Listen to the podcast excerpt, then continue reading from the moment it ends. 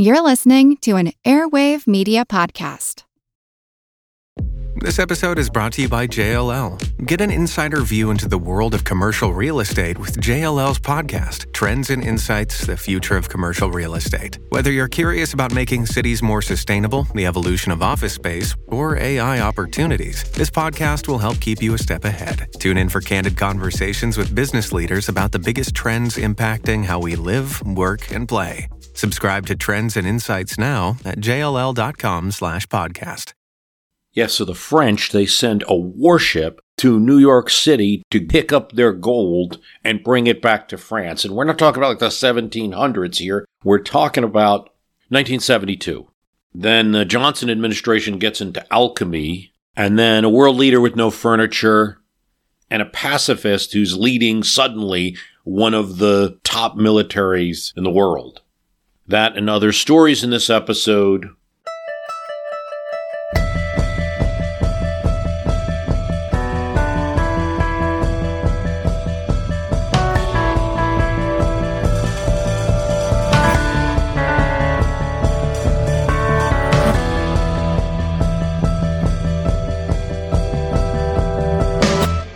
So let's take world leaders with no furniture for 1000. We'll start with that. I just think about this scene. The Prime Minister of the United Kingdom arrives at 10 Downing Street to take his office. There isn't as much of a break between elections and taking office in that country as there is in the United States. And so he arrives and finds the rooms nearly empty. What is this? he asks. And he's told by the civil servants, oh, the Prime Minister has to furnish the house. But more than that, the Prime Minister has to provide the china and the teacups for all the social occasions at the house and pay the servants. All well and good for most of his predecessors, Lloyd George, Asquith, Salisbury Gladstone, they had some money. But Ramsay MacDonald, who in 1924 becomes the first Labour Party Prime Minister, he was a widower with a modest house and five children from a small Scottish fishing village. He was, as one account said, the first generally poor man to arrive at 10 Downing Street in office. He had spent most of his time either in labor jobs or in government. Born to a Scottish farm girl and a farm laborer out of wedlock, he still lived in that same Scottish fishing village, Lossiemouth. But he'd also moved to London and got involved in politics, got involved in the labor movement and the emerging combination between striking and politicking. And some of his views no longer fit in the village in which, which he had lived. In fact, he was banned from his local golf club because he had opposed Britain's entry into World War I. Ramsay MacDonald would find chairs and local women from his town of Lossiemouth would come down to fill the void and run the household. He'd also get other help, though that help would come at a political price. But Ramsay MacDonald would become, from improbable beginnings, one of the most interesting prime ministers. Dare I say great? No, not perhaps the great among the prime ministers of the United Kingdom, but one of the most interesting, and, and this is the reason I'm talking to you about him, one that Americans should know more about.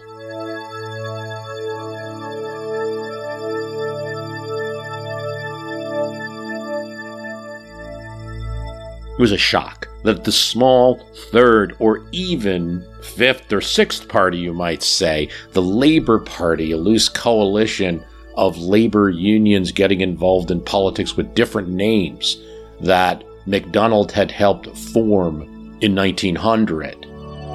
It was a shock that somebody from that party would reach the place. This is actually the comment of King George V in his diary. My God, a labor government. What would Grandmama think of it? He was talking about Queen Victoria. MacDonald was only in Parliament and in a position to become his fledgling party's leader because he had swapped seats with the Liberal Party, one of the two major parties in the United Kingdom at that time. And if you look at the 19th century, early 20th, it's simply the Conservatives and the Liberals switching places. Sometimes Disraeli, sometimes Gladstone, a few others, Asquith, Salisbury, Palmerston, Earl Grey, a few other folks. So MacDonald and others would make deals with the Liberal Party in an area where there's a lot of laboring people, where we're strong. You support us, don't run a candidate, and we won't run a candidate and take votes away from you where the Liberals are strong. And working out deals like that in 1906, MacDonald was instrumental in getting his party 26 seats, where in an open contest they might not get too many. The whole idea of the Labor Party comes out of the trade union movement, but also out of the 1884 Act, which increased the franchise so that people even without property could vote. The Labor Party that is now today one of the two major parties of Britain had a bunch of different names in the 1880s and 1890s and were put together in 1900. It actually splits at the time of World War I. Ramsay MacDonald opposes that war. He's an avowed pacifist and he's kicked out of the party. Arthur Henderson um, is actually supportive of the war, Labour member of Parliament, and is invited to join Asquith's cabinet. He becomes the first Labour MP in a cabinet. MacDonald now is on the outside, but he's organizing. Labor is opposing the draft. They're organizing strikes, which are now made illegal by the war. MacDonald will be called a traitor in many quarters. And yet, less than five years after the war's end, he becomes the most powerful man in the British government. And there's a lot of reasons for that. Um, one is he was a pretty good politician, a secretive man, but also able to build alliances and talk to people in other parties. Labor makes an expansion around the time of World War I. Official labor and unofficial trade movements were initially all that was behind the official parliamentary Labor Party. But after the war, there's an attempt at unification of all efforts. The uppity political types and the actual trade union folks, plus, and this is the way that the party works today, they developed non trade union constituency groups. Everyone can be for labor. You need not be in a union. The unofficial efforts that Ramsay MacDonald is developing are crucial in ending support for war in Poland after World War I. Churchill wants it, others want it, want Britain to get involved in another war, checking um, the Russians invading Poland, and Ramsay MacDonald and others won't have it. Now, is this good for history? Maybe not. But in terms of British public opinion at that time, it shows you how. And something else, in 1918, Britain expands voting to all men and women over 30. When the electorate is expanded like this, labor is well positioned. And something else. When the Communist Party seeks to join this labor coalition, the party refuses. In fact, MacDonald many times will criticize the Communist Party, will criticize radicals. He'll criticize even striking.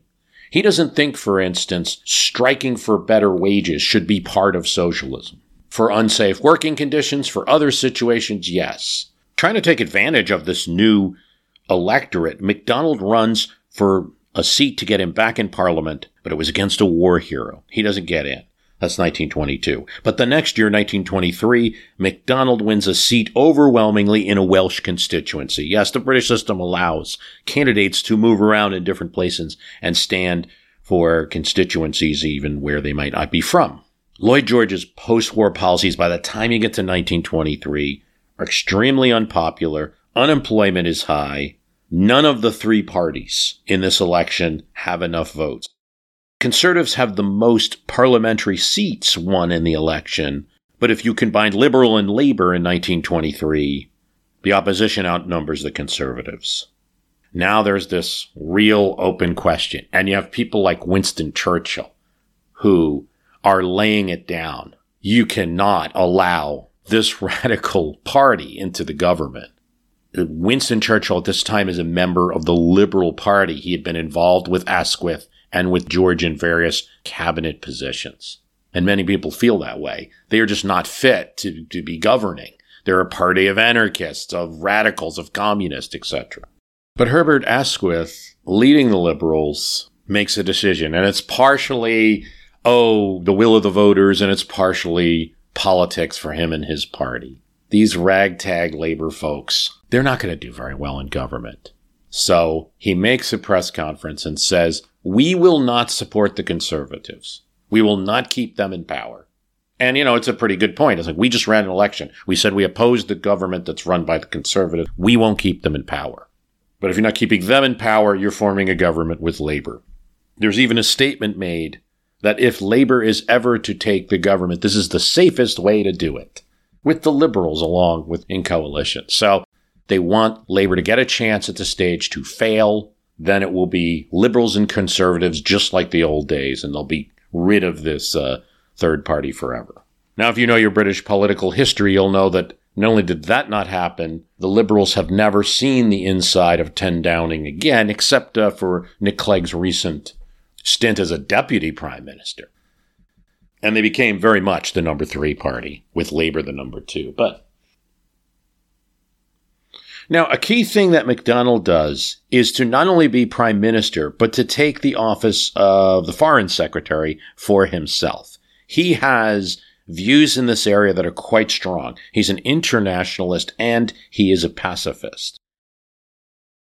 He thinks that the reparations that were put on Germany by the government of Lloyd George were too harsh. He dismantles a plan for British sea base in Singapore. He slowly wants to end the idea of British Empire. He achieves a new understanding with Germany and with France. And he pushes the American Charles Dawes plan through that will reduce German reparations with the help of a U.S. loan, but still pay back in some form everyone. He pressures the French to reduce their demands on Germany or lose British support, and to abandon their occupation of the industrial part of Germany to collect their debts directly. French aren't happy about this. He speaks at the League of Nations for general disarmament, and he recognizes the Soviet Union. The U.S. has not done that yet. More controversially, he provides them with a loan. But Ramsay MacDonald's first government is going to be short, and it's a loan to him that will make it so. A local rich businessman, a Lossiemouth um, biscuit manufacturer, looks at his old friend from his town who has now made it to the big time and says, but has no furniture. and is walking around or taking trains or the like and says, This is ridiculous. A prime minister must have a car. Use my car. And a driver. Use my driver. And then he helps him get that china to furnish in the prime minister's house. And then, well, just take 40,000 pounds for the expenses that you'll have and so that you can get some new clothes. One of the problems, not only for MacDonald, but even for the other labor ministers who enter cabinet is that there are certain outfits that you need to even meet with royal officials. And the king is insisting on it, and the king's staff insists on it. You can't come in here without these, you know, more expensive clothes. And so all of them are grumbling and complaining, and so he needs to help out his friends as well. So it's a loan. Pay me back, the businessman says. Sometimes it's not illegal, but it makes the papers and it doesn't look good. Lloyd George, previous prime minister before Baldwin, had also had a scandal involving taking money from some of his political donations, and it all just didn't look good. But that's not really the more important thing is the communist that will end up sinking his uh, initial government. When a communist paper, the Workers' Weekly, is indicted for incitement, under a 1797 law for calling workers who refused to take their guns against other workers when the military was called out to put out strikes. The Home Secretary was prosecuting that. Labor Party members convinced them, convinced uh, that prosecution to be withdrawn. It comes out in the Daily Mail. The papers in Britain are totally anti MacDonald, anti Labor, brings condemnation from the Conservative Party and they issue a vote of no confidence. The liberals don't back that immediately, but they have their own. It's not just about the indictment and maybe that the indictment was put aside, but MacDonald answering questions in Parliament hadn't been accurate in some of his answers about how involved he was. So the liberals managed to bring MacDonald down. There's another incident where a letter from the communists to the Communist Party of Britain seems to make it seem like MacDonald is working with the Soviet Union, and that had not been the case. But many of his supporters were proponents of the Soviet Union tended to look at what the Soviet Union was doing with rose colored glasses. 1924 snap election is held. Labor loses, but Labor is second, not the Liberals. And the Conservatives win. Baldwin becomes prime minister. People know this. They know the charges were unfair. They don't blame MacDonald within the Labor Party. By the time you get to the 1929 election, Labor has built its organization, wins 287 seats, and is now the largest party in parliament. It still doesn't have enough votes to win outright to have a majority, so it has to work with the 50, now 50 liberal seats. MacDonald's back in number 10. Here's what Iain Dale's, the Prime Ministers, 55 leaders, 55 authors, 300 years of history, from Walpole to Boris Johnson. I like this book. Here's what it says. A more subtle judgment on MacDonald's first period as Prime Minister in 1924 than that of ultimate failure might be that he set out to establish the Labour Party as the alternative government to the Conservatives in a predominantly two party system for the first time, and that goal was achieved. MacDonald's Labor had had their best result thus far, over 8 million votes and an increase by 4% to a share of 37% of the country voting. Things looked pretty good. Jobless total was lower than it had been a year earlier. Exports were rising. He throws himself now into the naval disarmament cause. And yes, Britain is number one. It has the world's greatest navy. But the U.S. is rapidly seeking parity. France and Italy, at least in the Mediterranean and with some small colonies, are, are looking to boost their fleets. And in the Pacific, Japan is increasing. Everyone's competing. And if it doesn't stop, MacDonald and others feel there will be another war like the one that he opposed, and frankly, most Britons were reeling from at this time. So he does something that no sitting prime minister has done. He goes to the United States. Now, some perspective here. It's easy with recency to see the US and Britain as kind of lockstep. You know, maybe sniping in a trade issue here or there, but together in the world. That wasn't the case in the 19th century. That's not how American politics worked. There weren't magic feelings or special relationships. And indeed, although we didn't want to be at war with Britain, there were a lot of disagreements. Trade disagreements, the Venezuela question during the Cleveland administration, a lot of problems with how Britain handled the Civil War. Yes, they didn't get involved on the side of the Confederacy, but did open many of their ports, opened their financial markets to Confederate bonds. Liverpool was, um, you know, almost like the Confederacy East. In America, there's a strong, almost the equivalent of what you see with Cuban voters in the state of Florida today. In the 19th century, Irish voters in New York, which is a crucial swing state in a lot of those elections, would have been just as influential. And if you got too close to the Britons in, in perspective of voters, that wasn't good for you. It kind of sunk Cleveland in 1888, although he hadn't done anything really. U.S. politicians also became surprisingly anti British in the run up to elections. Certainly James Blaine did this, and certainly Benjamin Harrison's supporters did this. So that's the relationship with Britain. You get to World War One, and while we're allies in that war, initially we got in a lot slower than Britons would have wanted. Woodrow Wilson tries to kind of treat Germany and Britain as equals and even get them to negotiate through him. It's in 1929 when Ramsay MacDonald visits the United States, meets with Herbert Hoover, and pushes the cause of a naval disarmament, which is going to lead to a treaty the next year, that, in my view, is really when you have the first British prime minister, the first sitting prime minister to visit the United States and seek something from the United States. At the moment of leaving American soil, I wish to send you and to Mrs. Hoover, and through you to the American people, my warm thanks for the welcome accorded to my daughter and myself we shall never forget the kindness and hospitality which which we have been received, which we carry away. And Herbert Hoover, I thank you for your kind message, sent as you crossed the frontier from the United States to Canada. I only express the feeling of the people of this country when I say that we were all grateful. for the opportunity of manifesting our sincere appreciation of the spirit in which you came to us. So and so, this is all this diplomatic speak. Signifying, this is from the New York Times, signifying the importance attached to Mr. MacDonald's visit here, the usual custom of having one of his official station meet at New York by a ceremonial officer of the State Department will be departed from, and he will be met there by the Secretary of State, Stimson, and Sir M. Howard, the British ambassador. Full honors will be accorded him upon his arrival at Union Station here, and after going to the British Embassy, he will immediately make an official call at the White House. So, um, you know, he's meeting with the Secretary of State. There's business.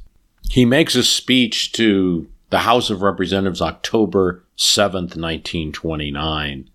And then he makes a speech to the Senate and he urges the chamber. One of the things that he says is parity? Take it. You can have it. There can be no war if we do our duty. It'll be next year, 1930 in April, that the United States, Great Britain, France, Italy, and Japan will sign a treaty limiting how many battleships they'll construct and the like. The Five Power Naval Limitation Treaty established ratio to govern the number of capital ships maintained. United States and Britain were assigned values of 10, Japan 6. France and Italy, lesser powers, were given 1.6. This is a ratio. That means if the US goes up, the other countries can go up proportionately. There's also other elements to this that they're trying to reduce, just have a holiday on construction altogether, um, just not build any ships till 1936, to eliminate some of the heavy cruisers, to have agreements that submarines cannot attack belligerent ships without providing a warning, and must provide safety for the crew if they're attacking uncooperative merchant ships. Unfortunately, Ramsay MacDonald's visit to the United States wouldn't be the big news of October 1929, and after the Wall Street crash, a downward spiral of falling trade output and jobs rapidly led to a worldwide crisis. American lending no longer propped up the recovery in Germany. The loss of export markets exasperated structural problems in the British economy, especially in its older staple industries. And unemployment in the UK reached a million and a half in January 1930 and over, and nearly 3 million by December 1930. He establishes economic advisory councils. He has uh, John Maynard Keynes as one of his advisors. Keynes is not impressed with MacDonald, even though he's a labor prime minister.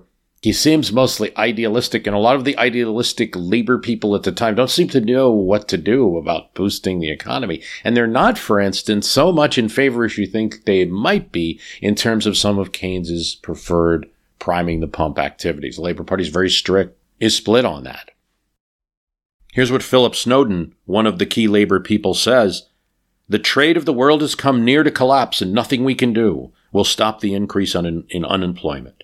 They start looking at perhaps we could cut unemployment benefits to save money, save the government.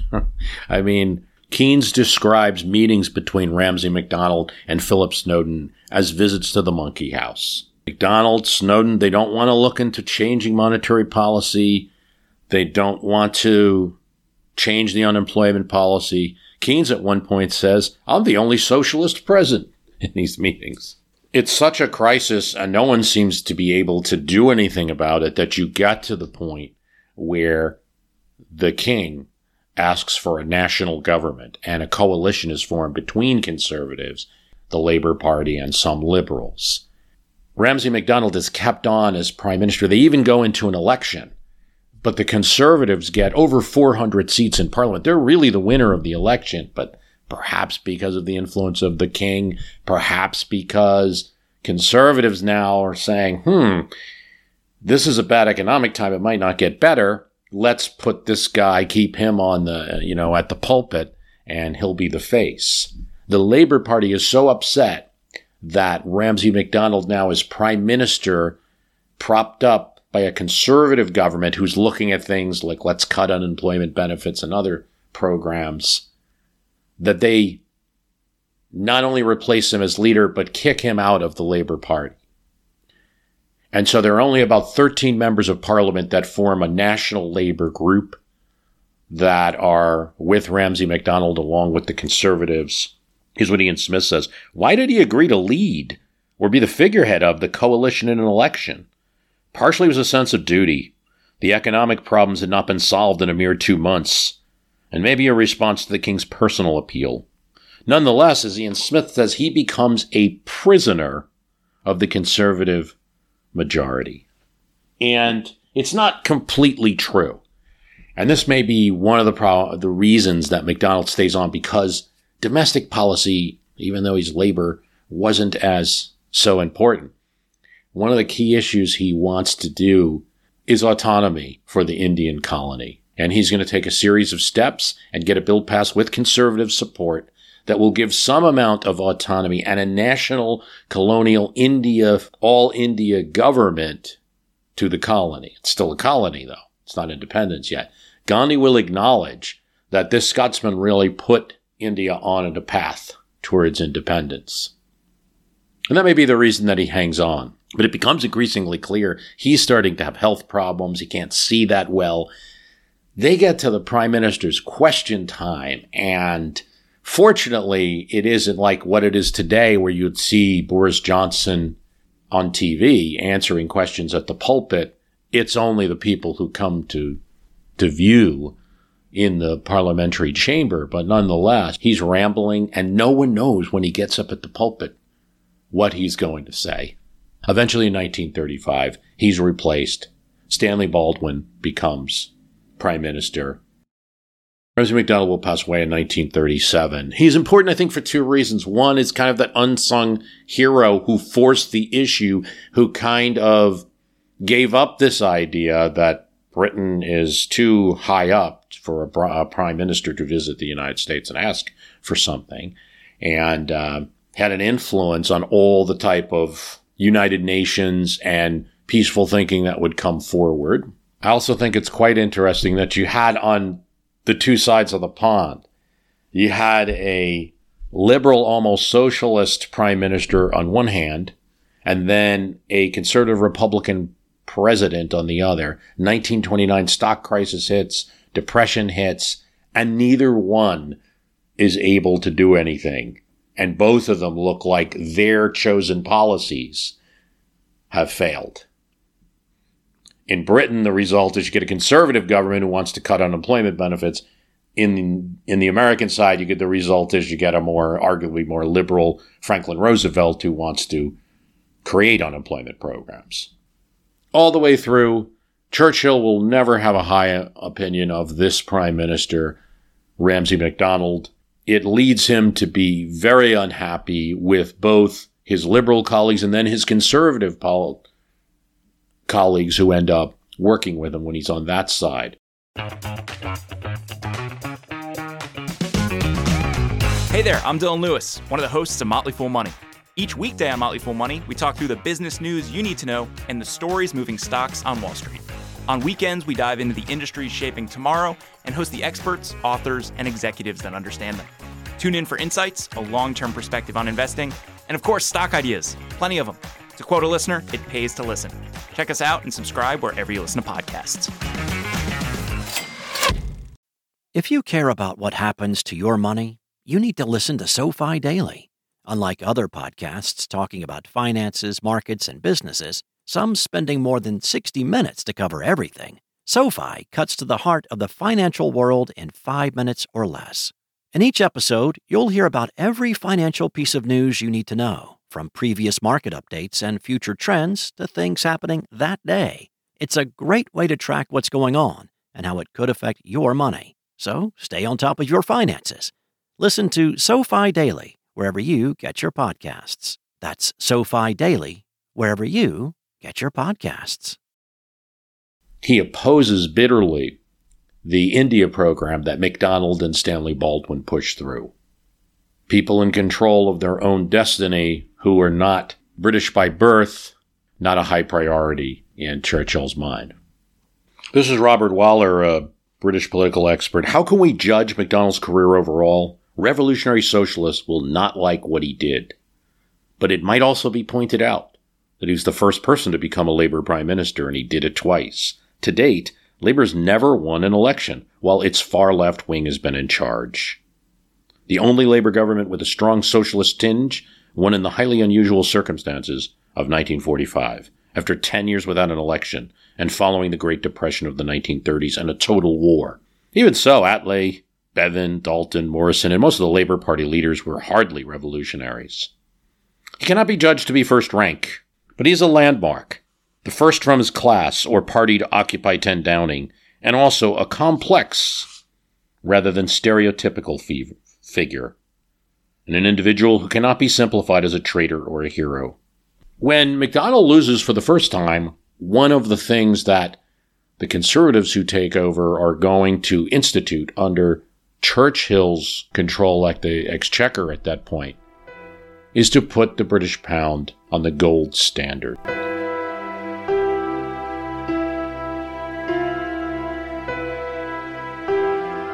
And that's what President McKinley does in 1900. In a gold pen ceremony, he signs the Gold Standard Act, linking American money in line with the price of gold.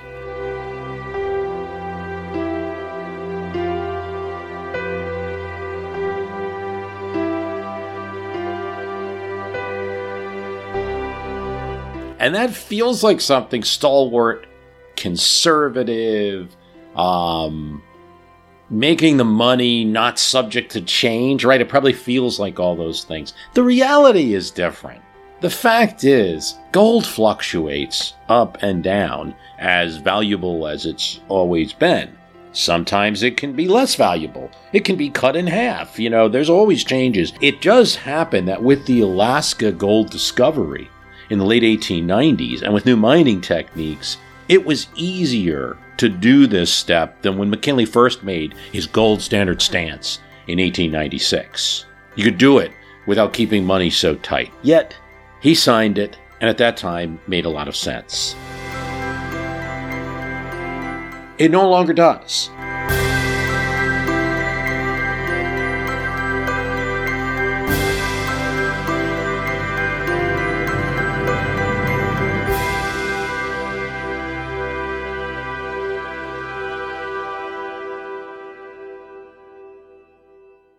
And the gold standard is not something we even argue about that very much. Now, there was a little flare up in 2012. It mostly had to do with Ron Paul and trying to keep the Paulites in the Republican Party. A little bit of flare up there, but not something we discuss. And you might say, why? When did it all end? When did we stop talking about the gold standard?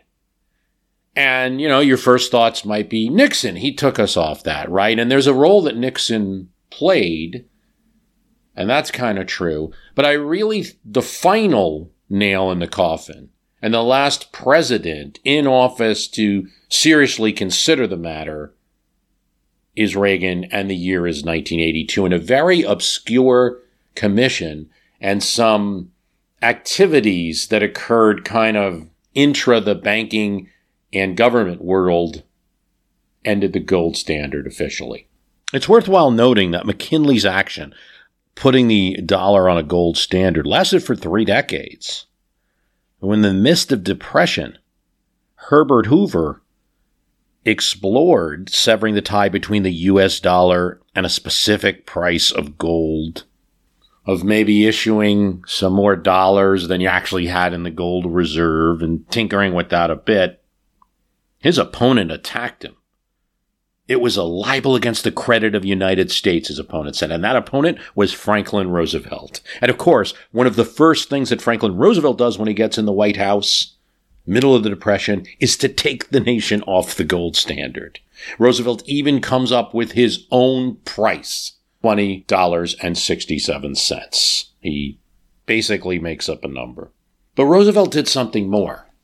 So, in some ways, it's a little more than what, what Hoover might have done. Aware that just, you know, releasing the gold standard, that might have people flocking to gold and away from gold and away from US dollars, dollar might drop. So he also made it illegal to hoard gold and required people who had gold, individuals, US citizens who were holding gold, to deliver that to their banks and then the banks would deliver it to the Federal Reserve. It's to the point that the Federal Reserve bankers who don't like this policy one bit are even wondering if this should be done. And people are calling this an immoral policy. You're telling government, you know, anti American, you're telling U.S. citizens they can't own gold. It's even been said some of the pictures where you see people in the Depression lining up at banks, like getting there, some of those were the lines that people had to go on to sell their gold to the banks and then to the United States. A small exception is made for dentists who can keep some gold for fillings. Um, responses to this policy over the years have been mixed. Some say it prolonged the Depression. Most don't. I mean, Milton Friedman and Ann Schwartz um, believe it was the most effective thing that Franklin Roosevelt did. Gold is scary in our history. Gold can ruin currencies, it can ruin countries if people there think it's too valuable. Cloaked in economics. We're really talking about psychology, and gold has something there. FDR was essentially taking that psychology away. We're not even going to let you own gold, so there's nothing else but our dollars. And he happens upon perhaps something else that countries in Europe, seeing Nazi Germany come along, seeing the price that America is paying for gold, start selling their gold as well. In one year, the U.S. Treasury will go from having $7 billion worth of gold to $17 billion worth of gold. FDR's action, it turns out, you know, as strange as it might seem to us, you, you can't own gold, lasted longer than McKinley's. Now, we would go back into having a relationship with gold. The currency would never be like a McKinley style gold standard again. But that policy would continue. In fact, the Kennedy administration takes it one step further in two ways.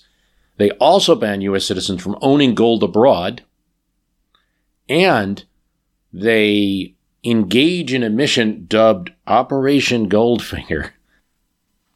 Yes, so you have the situation during Lyndon Johnson's administration. If holders of dollars or other U.S. securities were to cash in their dollars for gold, the U.S. doesn't have enough.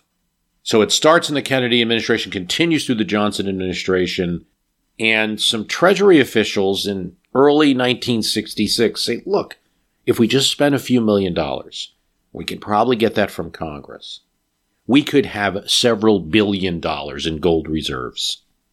And they're convinced by a group of scientists, really hundreds of them on this project, that they can find gold in places that people haven't thought of before seawater, meteorites, plants. Scientists suggest you can use nuclear explosions to go deep inside the earth and find gold there. Or we can try to turn base metals into gold. This isn't like medieval alchemy anymore. We're going to use particle accelerators. That was the thinking of the time. They even have a name for it Operation Goldfinger. Here's what a Treasury report says. The president's scientific advisors are confident of the success of the program and estimate that new gold reserves valued at up to 10 billion could be expected within five years. Many parts of the federal government are involved. They start looking in central Nevada at mountains that they haven't looked at before but suspected that maybe gold was there. Because sometimes little traces of gold were found in coal the U.S. Geological Survey starts sifting through coal in dozens of locations in Appalachia. There's rumors that in Czechoslovakia, there's a plant that um, marsh horsetail that has gold in it, traces, and scientists look through that. They're not able to extract anything. They do find in Cortez, Nevada, as a result of this Goldfinger project, a mine that actually does produce gold. Um, but the nuclear uh, explosions to get gold in the middle of the earth and things like that doesn't work. Francis Bator, an economist in the Johnson administration, says it was a gimmick. It was a sideshow. At best, it worked as a psychological attempt to ease world markets by hinting that the United States, if they needed to, could find gold in other places. So, like, you know, don't mess with us kind of thing. If you're going to try to cause a run on our dollar. In fact, Johnson has the Bureau of Mines release a public announcement in 1968 that there's been a major technical breakthrough that would dramatically increase the amount of gold produced in the United States. Here's the point. Sometimes fiat money systems or just like creating money at the printing presses can be made fun of. Um, silver, when someone like William Jennings Bryan was advocating for silver money, that was certainly poked fun at.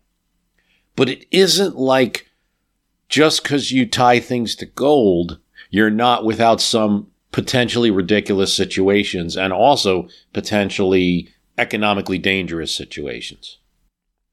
The ban on owning gold lasts until the Ford administration. It's a strange way that it ends. Ford is watching TV, and a gold advocate holds up a brick and says, Do you know I can't own this? It's illegal. And Ford happens to be watching this program. And he said, I had no idea. And he goes and talks to his advisor. They say, Yes, this is still the current policy of the United States. He issues an executive order later um, supported by laws from Congress, that it's now legal to buy and sell gold. And you can even, if you want, you can demand that contracts be fulfilled by gold. But it's Nixon, not Ford, who had already completely freed up the separation of the dollar and gold by closing the gold window, where you would go and could exchange, you could get a gold value for dollars, working with other countries. But uh, if all this limiting sounds crazy to you, um, in the 1930s, the Supreme Court, which often limited Roosevelt's New Deal, did not do so with his gold actions. The Constitution, according to the court, is clear. Congress is in charge of the money. Money printed, money used for transaction and for salaries, money's in banks, checks up against a bank used to pay for services, presented like a dollar is, gold used to pay for things, all under Congress control. It could be detestable policy, could be unwise, could be immoral, as critics said about the New Deal policy, but Congress, the court said, had the power. Now, it won't be so strict with just the U.S. naming a price for gold and calling it all in after World War II, but you have the Bretton Woods Agreement. 44 countries meet in New Hampshire. The U.S. would be open to buying and selling gold. It opens a Treasury gold window, sets a price at $35. The International Gold Exchange has all other currencies tied to the dollar and the dollar to gold, but its money isn't directly tied to it. I mean, it is in a way, but it's really not. There's too many exceptions. When the dollar was high and U.S. imports became strong, hey, you know, keep that uh, tying it to gold. It's fine for us. Our dollars are strong anyway. When that changed, and when countries like Germany and France got stronger after the war and rebuilt their economies, started to export to the United States. The United States didn't exactly used gold as an exchange, but didn't keep it as a standard because what they would do is these currency swaps that would allow them some flexibility. You know, in effect, creating an extra billion dollars in revenue off that gold standard, you know, in 1962 when they needed to. It was pseudo standard, is the way that Milton Friedman explains it. And they would have a pool of European countries that could loan, essentially loan through currency swaps to the United States whenever there was a reciprocal trade balance that required it. It does collapse, though, in 1968, two ways. There's a run on the British pound, and then also the French decide to stick it to the United States, Charles de Gaulle, president, and to just buy gold instead of buying dollars. Nixon closes the gold window in 1971 and takes us off that standard. Now, there is a shock when Nixon does this, and one of the moments is a French warship is sent to New York in order to get the French reserves at the New York Federal Reserve. But the most serious political move isn't there. It was in 1980 when the Republican platform pledged to look at the gold standard, and Congress voted to set up a committee. Some supporters of Reagan, most notably Jesse Helms, wanted this commission and really wanted to take a serious look at the gold standard. The corporate world is like the ocean. It's alluring, but it's also full of deadly creatures that can shred you to pieces. It becomes kind of like a Game of Thrones political arena where everyone's trying to murder you to get your job or your title. As former corporate executives, we know firsthand that navigating corporate waters is not easy. My family doesn't come from corporate background, so I didn't have any sort of guidance in that. I wish people would be able to understand in this corporate world that talking about things that don't work or identifying problems does not mean you're a problem. We'll dive deep into what happens behind fancy corporate doors or Zoom backgrounds or whatever. Are they really performance improvement plans or just a legal tool to get rid of people? I know a lot of people have been saved because of them. We've created the show to help you navigate tricky corporate situations based on research and real life experience. I have really good advice. Don't go to a strip club with your team. Listen to the Ambie Award nominated podcast, Surfing Corporate. There's one meeting where Reagan says no civilization has survived fiat money. And coming from the 1970s, which were very inflationary, maybe it would be simpler to just go to money with substance. And he's thinking that initially. Milton Friedman is one of the opponents of this. And in a meeting in the White House, he discusses that. Today, fiat money, he tells Reagan, is taken as standard. You're right to fear inflation, but it would be better to solve the actual problems causing inflation than just to fix the mean of means of exchange. That's Friedman's point.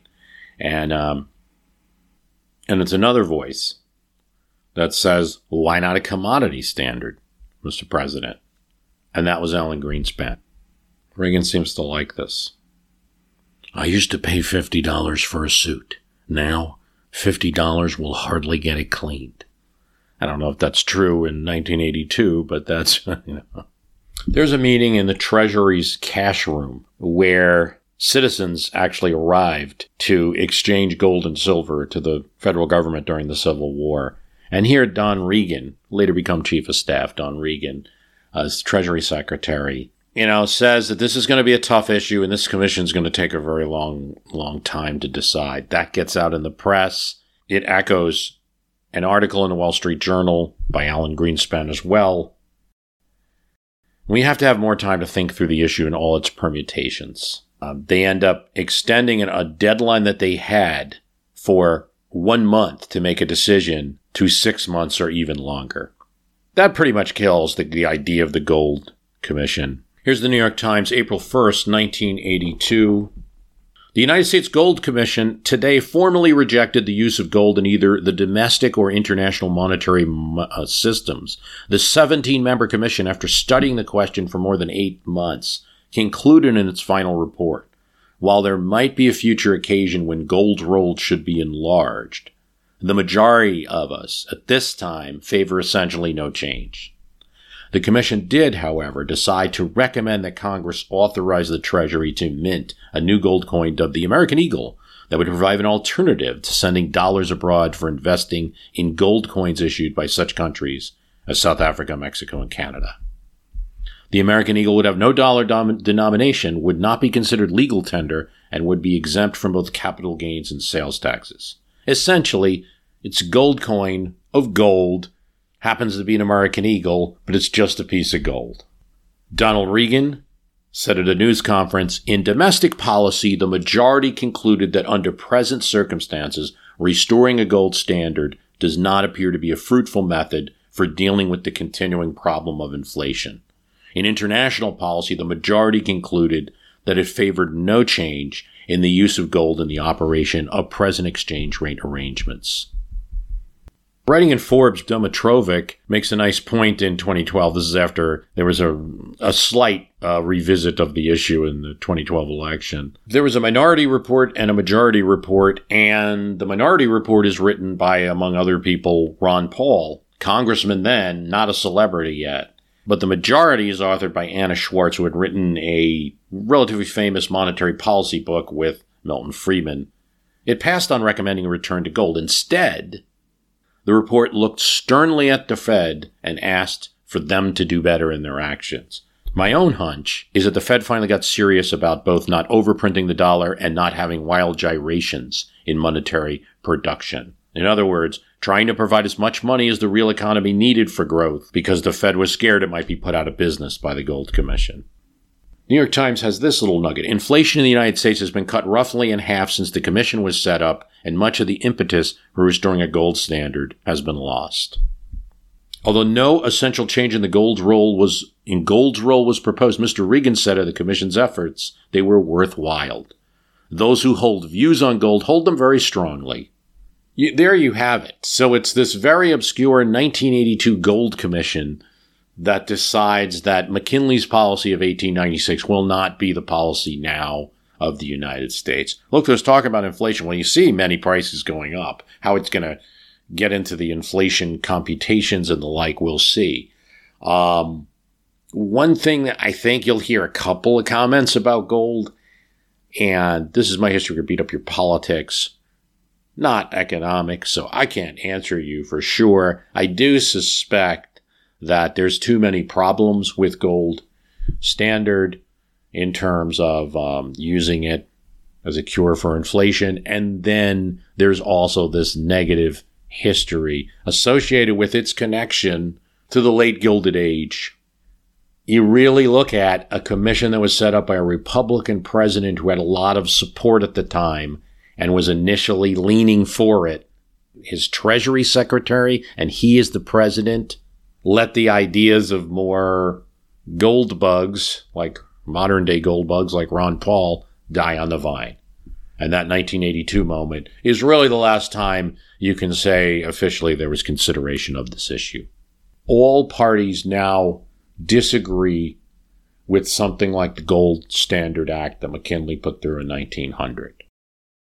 Two topics of interest. I want to thank you for listening. The website is www.myhistorycanbeatupyourpolitics.com. We have a Patreon. Go there and support the show. www.myhistorycanbeatup www.patreon.com slash mhcbuyp. Thanks for listening.